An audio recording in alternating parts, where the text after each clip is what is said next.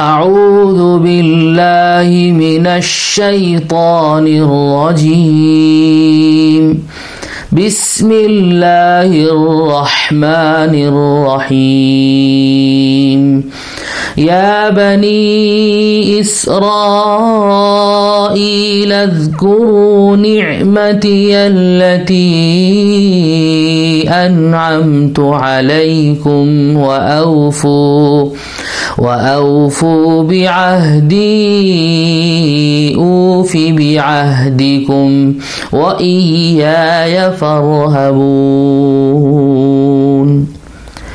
يا بني إسرائيل اذكروا نعمتي التي أنعمت عليكم۔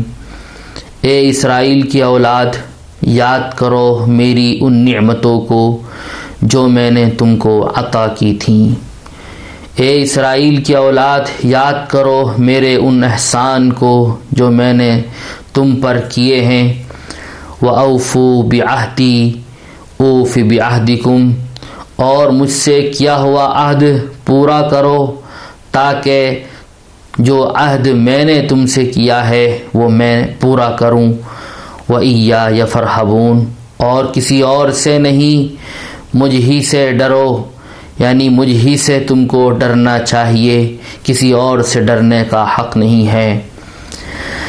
اس آیت میں شروع میں یا بنی اسرائیل کا لفظ ہے۔ یا حرف خطاب ہے، کسی کو مخاطب کرنے کے لیے استعمال کیا جاتا ہے۔ اور بنی اسرائیل کے معنی اسرائیل کی اولاد، اسرائیل حضرت یعقوب علیہ السلام کا دوسرا نام ہے۔ اسرائیل کے معنی آتے ہیں، اللہ کا بندہ۔ حضرت یعقوب علیہ السلاۃ والسلام کی اولاد کو بنی اسرائیل کہا گیا۔ قرآن کریم میں بھی جگہ جگہ حضرت یعقوب کی اولاد کو اسی لفظ سے خطاب کیا گیا، یا بنی اسرائیل، یا بنی اسرائیل۔ تمام تر یہودی اور اکثر عیسائی اسی نسل سے تعلق رکھتے تھے۔ آپ صلی اللہ علیہ وسلم جب مدینہ منورہ زادہ اللہ شرف و عظمہ ہجرت کر کے تشریف لائے تو مدینہ منورہ میں یہودیوں کی اچھی خاصی تعداد آباد تھی۔ رسول اکرم صلی اللہ علیہ وسلم جب مدینہ میں تشریف لائے تو آپ نے نہ صرف یہ کہ ان کو اسلام کی دعوت دی، بلکہ آپ صلی اللہ علیہ وسلم نے ان سے امن کا معاہدہ بھی فرمایا تھا۔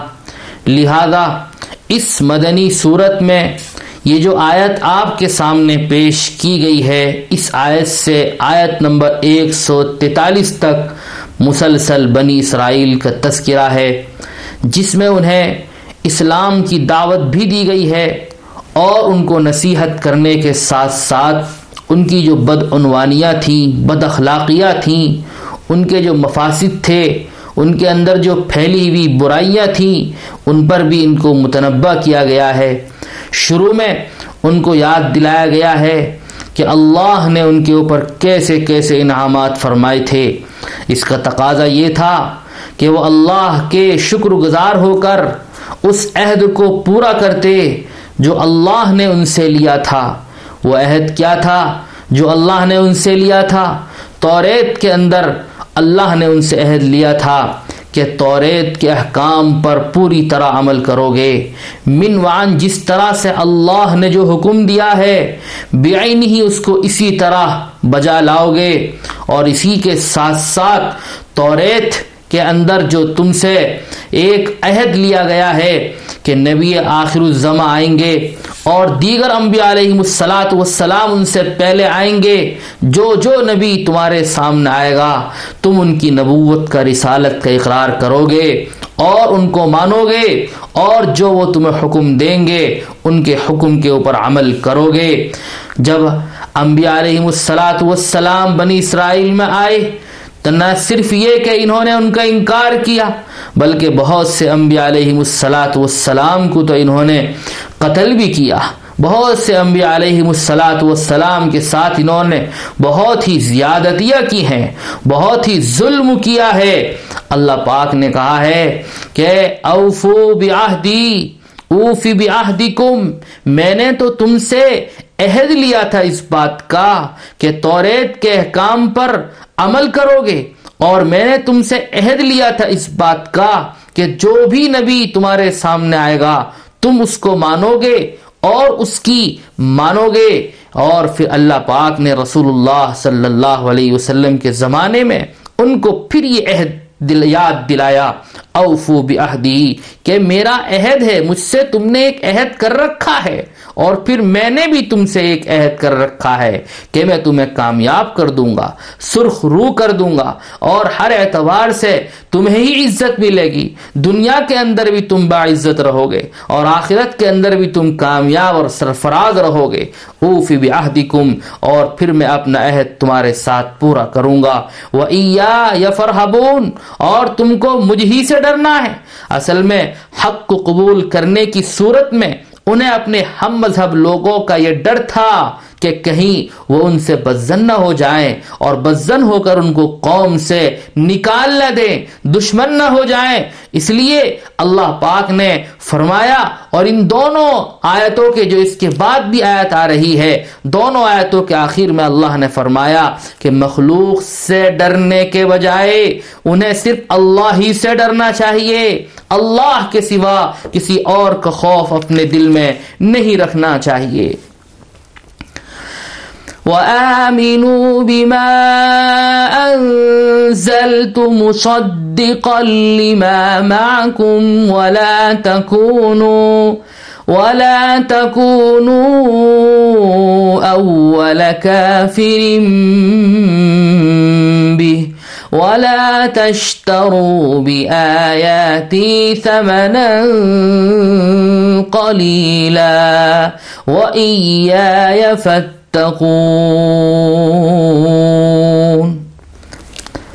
اور جو کلام میں نے نازل کیا ہے، اس پر ایمان لاؤ۔ وہ آمنو اور ایمان لاؤ۔ بیما انزلت، اس کلام پر جو میں نے نازل کیا۔ مصدق لما معکم، جبکہ وہ اس کتاب یعنی توریت کی تصدیق بھی کر رہا ہے۔ جو تمہارے پاس ہے مصدق لما معکم، جبکہ وہ تصدیق کر رہا ہے اس کتاب کی بھی، جو تمہارے پاس ہے یعنی توریت کی بھی تصدیق کر رہا ہے۔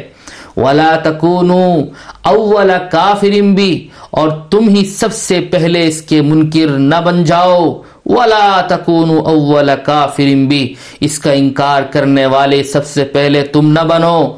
ولا تشترو بیاتی سمنن کلیلا اور میری آیتوں کو معمولی سی قیمت لے کر نہ بیچو۔ ولا تشترو بھی آیاتی سمن کلیلا تھوڑا سا مول لے کر میری آیتوں کو نہ بیچو۔ وہ یفتقون کسی اور کے بجائے صرف اور صرف مجھ ہی سے ڈرو۔ میرا خوف ہی اپنے دل میں رکھو۔ بنی اسرائیل کو یہ بات یاد دلائی جا رہی ہے کہ قرآن کریم وہی دعوت لے کر آیا ہے، جو توریت اور انجیل کی دعوت تھی۔ توریت اور انجیل میں، جن چیزوں کی طرف رب نے تم کو بلایا تھا، قرآن کریم بھی انہی چیزوں کی طرف بلا رہا ہے۔ اور یہ بات بھی یاد دلائی جا رہی ہے کہ جن آسمانی کتابوں پر وہ ایمان رکھتے ہیں، قرآن کریم بھی ان کو جھٹلاتا نہیں ہے۔ قرآن کریم بھی ان کی تقسیم نہیں کرتا ہے، بلکہ قرآن کریم ان کی تصدیق کرتا ہے۔ اور دو طرح سے ان کی تصدیق کرتا ہے۔ ایک اس لحاظ سے کہ وہ یہ تسلیم کرتا ہے کہ یہ کتابیں جو تمہارے پاس ہیں یعنی توریت اور انجیل، یہ اللہ ہی کی نازل کی ہوئی ہیں۔ یہ اور بات ہے کہ بعد کے لوگوں نے اس میں کافی رد و بدل کر ڈالا اور اس کی حقیقت بھی قرآن کریم نے واضح طور پر فرمائی ہے۔ یعنی اس کی حقیقت کو بھی بیان فرما دیا ہے قرآن کریم نے۔ اور دوسرے یہ کہ قرآن اس حیثیت سے ان کتابوں کی تصدیق کرتا ہے۔ کہ ان کتابوں کے، ان کتابوں میں آخری نبی کی تشریف آوری کی، جو پیشن گوئیاں کی گئی ہیں، قرآن کریم نے انہیں سچا کر دکھایا۔ اس کا تقاضا یہ تھا کہ عرب کے جو یہودی تھے وہ قرآن کریم کی سب سے پہلے تصدیق کرتے، وہ قرآن کریم پر سب سے پہلے ایمان لاتے۔ رسول اللہ صلی اللہ علیہ وسلم کی اور نبوت اور رسالت کو سب سے پہلے تسلیم کرتے۔ لیکن ایسا دیکھا نہیں گیا۔ ہوا یہ کہ عرب کے بت پرست جو کفر اور شرک کے اندر بہت ہی آگے نکلے ہوئے تھے، وہ جوک تر جوک اسلام کے اندر داخل ہونے لگے۔ بہت تیزی کے ساتھ تیز رفتاری کے ساتھ اسلام سے وابستہ ہونے لگے۔ اس رفتار سے یہودی اسلام سے وابستہ نہ ہوئے۔ اس لیے یہ کہا گیا کہ گویا بنی اسرائیل قرآن کی تکزیب کرنے میں پیش پیش ہیں اور قرآن نے کہا، تم ہی سب سے پہلے اس کے منکر نہ بن جاؤ۔ بعض یہودیوں کا یہ بھی طریقہ تھا کہ وہ رشوت لے لے کر توریت کے تشریح عام لوگوں کی خواہشات کے مطابق کر دیا کرتے تھے۔ اور بعض اوقات توریت کے اندر جو اللہ کے نازل کردہ احکام ہیں، ان کو چھپا لیا کرتے تھے۔ اس کو اللہ پاک نے اگلی آیت میں بیان فرمایا ہے۔ وَلَا تَلْبِسُوا الْحَقَّ بِالْبَاطِلِ وَتَكْتُمُوا الْحَقَّ وَأَنْتُمْ تَعْلَمُونَ۔ وَلَا تَلْبِسُوا الْحَقَّ بِالْبَاطِلِ اور حق کو باطل کے ساتھ خلط ملت نہ کرو، گڈ مڈ نہ کرو۔ وہ تک تم الحق، اور نہ حق بات کو چھپاؤ۔ وہ ان تم تعلمون جبکہ اصل حقیقت تم اچھی طرح سے جانتے ہو کہ اصل حقیقت کیا ہے۔ بعض یہودیوں کا طریقہ تھا کہ وہ رشوت لے لے کر توریت کی تشریح عام لوگوں کی خواہشات کے مطابق کر دیا کرتے تھے، یا قوم کے جو چودھری ہوا کرتے تھے، رسوخ والے لوگ ہوتے تھے، طاقتور بندے ہوتے تھے، وہ آ کر ان لوگوں سے کچھ کہتے کہ صاحب، اس حکم کو اس طرح سے بیان کیا جائے تو ان کی خواہشات کے مطابق وہ توریت کی تفسیر کر دیا کرتے تھے اور بعض مرتبہ ایسا بھی ہوتا تھا کہ توریت کے جو احکام، اللہ کے جو احکام اس کے اندر نازل کیے ہوئے تھے، وہ انہی کو چھپا لیا کرتے تھے۔ ان کے اس طرز عمل کی طرف اللہ پاک نے اس آیت میں اشارہ کیا ہے اور فرمایا ہے، وَلَا تَلْبِسُ الْحَقَّ بِالْبَاطِلِ وَتَكْتُمُ الْحَقَّ وَأَنْتُمْ تَعْلَمُونَ کہ تم لوگ حق کو باطل کے ساتھ خلط ملت نہ کرو۔ وَتَكْتُمُ الْحَقَّ اور حق کو نہ چھپاؤ۔ وَأَنْتُمْ تَعْلَمُونَ۔ حالانکہ تم اچھی طرح سے جانتے ہو حق کیا ہے اور باطل کیا ہے۔ وَأَقِيمُوا الصَّلَاةَ وَآتُوا الزَّكَاةَ وَارْكَعُوا مَعَ الرَّاكِعِينَ۔ اور نماز قائم کرو اور زکوٰۃ ادا کرو۔ اور رکو کرنے والوں کے ساتھ رکو کرو۔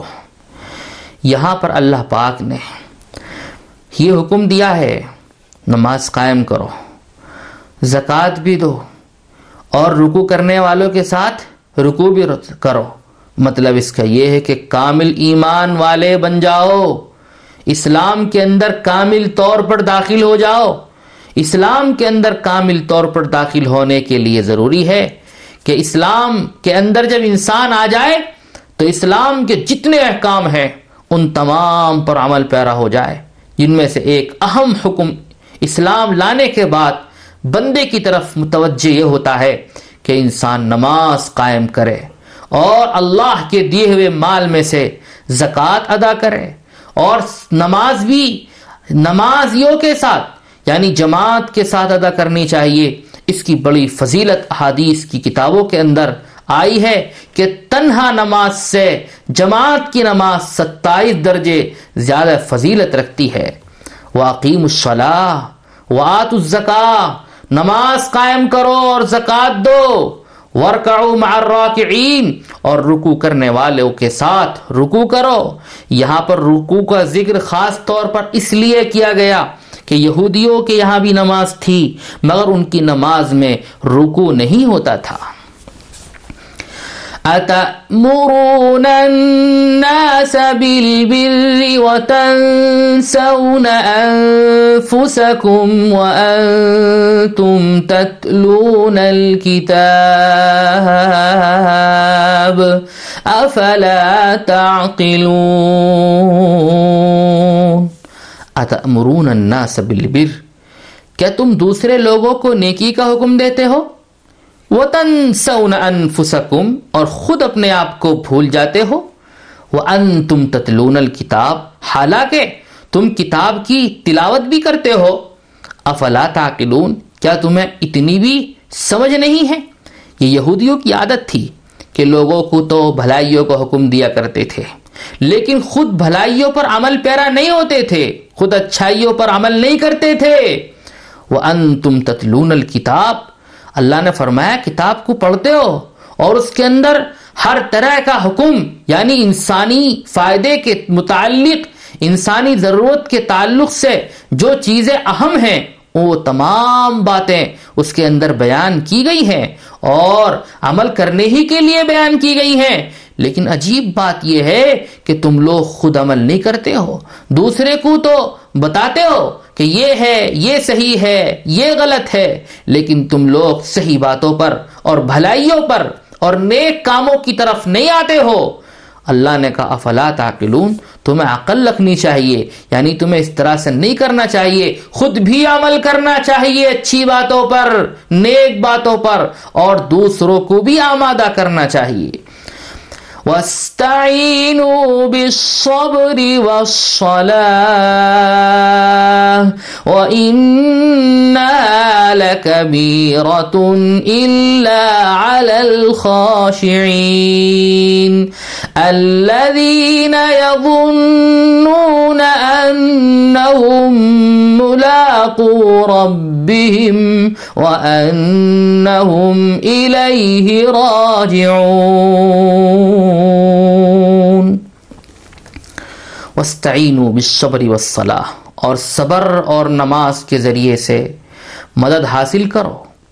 وَإِنَّهَا لَكَبِيرَةٌ إِلَّا لِلْخَاشِعِينَ نماز بھاری ضرور معلوم ہوتی ہے، بے شک یہ نماز لکبیرہ، بھاری ضرور ہے۔ اللہ علی الخاشعین مگر ان لوگوں کو نہیں جو خشوع سے پڑھتے ہیں۔ یعنی دھیان اور آجزی کے ساتھ جو پڑھتے ہیں۔ الذین یظنون انہم ملاقو ربہم، جو اس بات کا خیال رکھتے ہیں کہ انہم ملاقو ربہم، کہ وہ اپنے پروردگار سے ملنے والے ہیں۔ وہ انہم الیہ راجعون، اور ان کو اسی کی طرف لوٹ کر جانا ہے۔ اللہ پاک نے کہا کہ دیکھو، صبر اور سلاد یعنی نماز ان کے ذریعے سے مدد حاصل کرو۔ اور پھر فرمایا کہ یہ نماز اگرچہ بھاری لگتی ہے، بھاری معلوم ہوتی ہے، اور انسان جلدی سے نماز کی طرف نہیں آتا ہے۔ لیکن جن لوگوں کے اندر خوشو ہے، جو لوگ خوشو اور خضو سے، دھیان سے اور آجزی کے ساتھ میں نماز پڑھتے ہیں، جیسے کہ نماز کو پڑھنے کا حق ہے فرمایا ان کے اوپر بھاری نہیں ہے۔ لہذا نماز پڑھو اور اس طرح سے نماز پڑھو جیسے خاشعین پڑھتے ہیں خوشو اور خضو والے پڑھتے ہیں۔ دھیان اور آجزی کے ساتھ میں نماز پڑھتے ہیں۔ تو پھر اس کے ذریعے سے مدد حاصل کرو۔ تو دین کی دیگر باتوں کی طرف بھی جلدی آنے لگو گے اور دین کی دوسری باتیں بھی تمہارے اوپر تم کو بھاری نہیں لگیں گی۔ الذین یظنون انہم ملاقو ربہم وَأَنَّهُمْ إِلَيْهِ رَاجِعُونَ۔ یہ خاشعین کی صفت بیان کی گئی ہے کہ نماز ان لوگوں کو بھاری نہیں لگتی ہے، جو خوشو والے ہیں اور جو اس بات کا خیال رکھتے ہیں کہ ایک دن وہ آئے گا، انہیں اللہ کی روبرو حاضر ہونا ہے۔ اپنے اللہ سے ملاقات کرنی ہے، اپنے پروردگار سے ان کو ملنا ہے۔ وہ انہم الہ راجعون، اور وہ اسی کی طرف لوٹ کر جائیں گے۔ یہ خاشعین ہیں، لہذا نماز پڑھنی ہے، انہی کی طرح پڑھنی چاہیے۔ اور یہ جو نماز پڑھنے والے ہیں، ان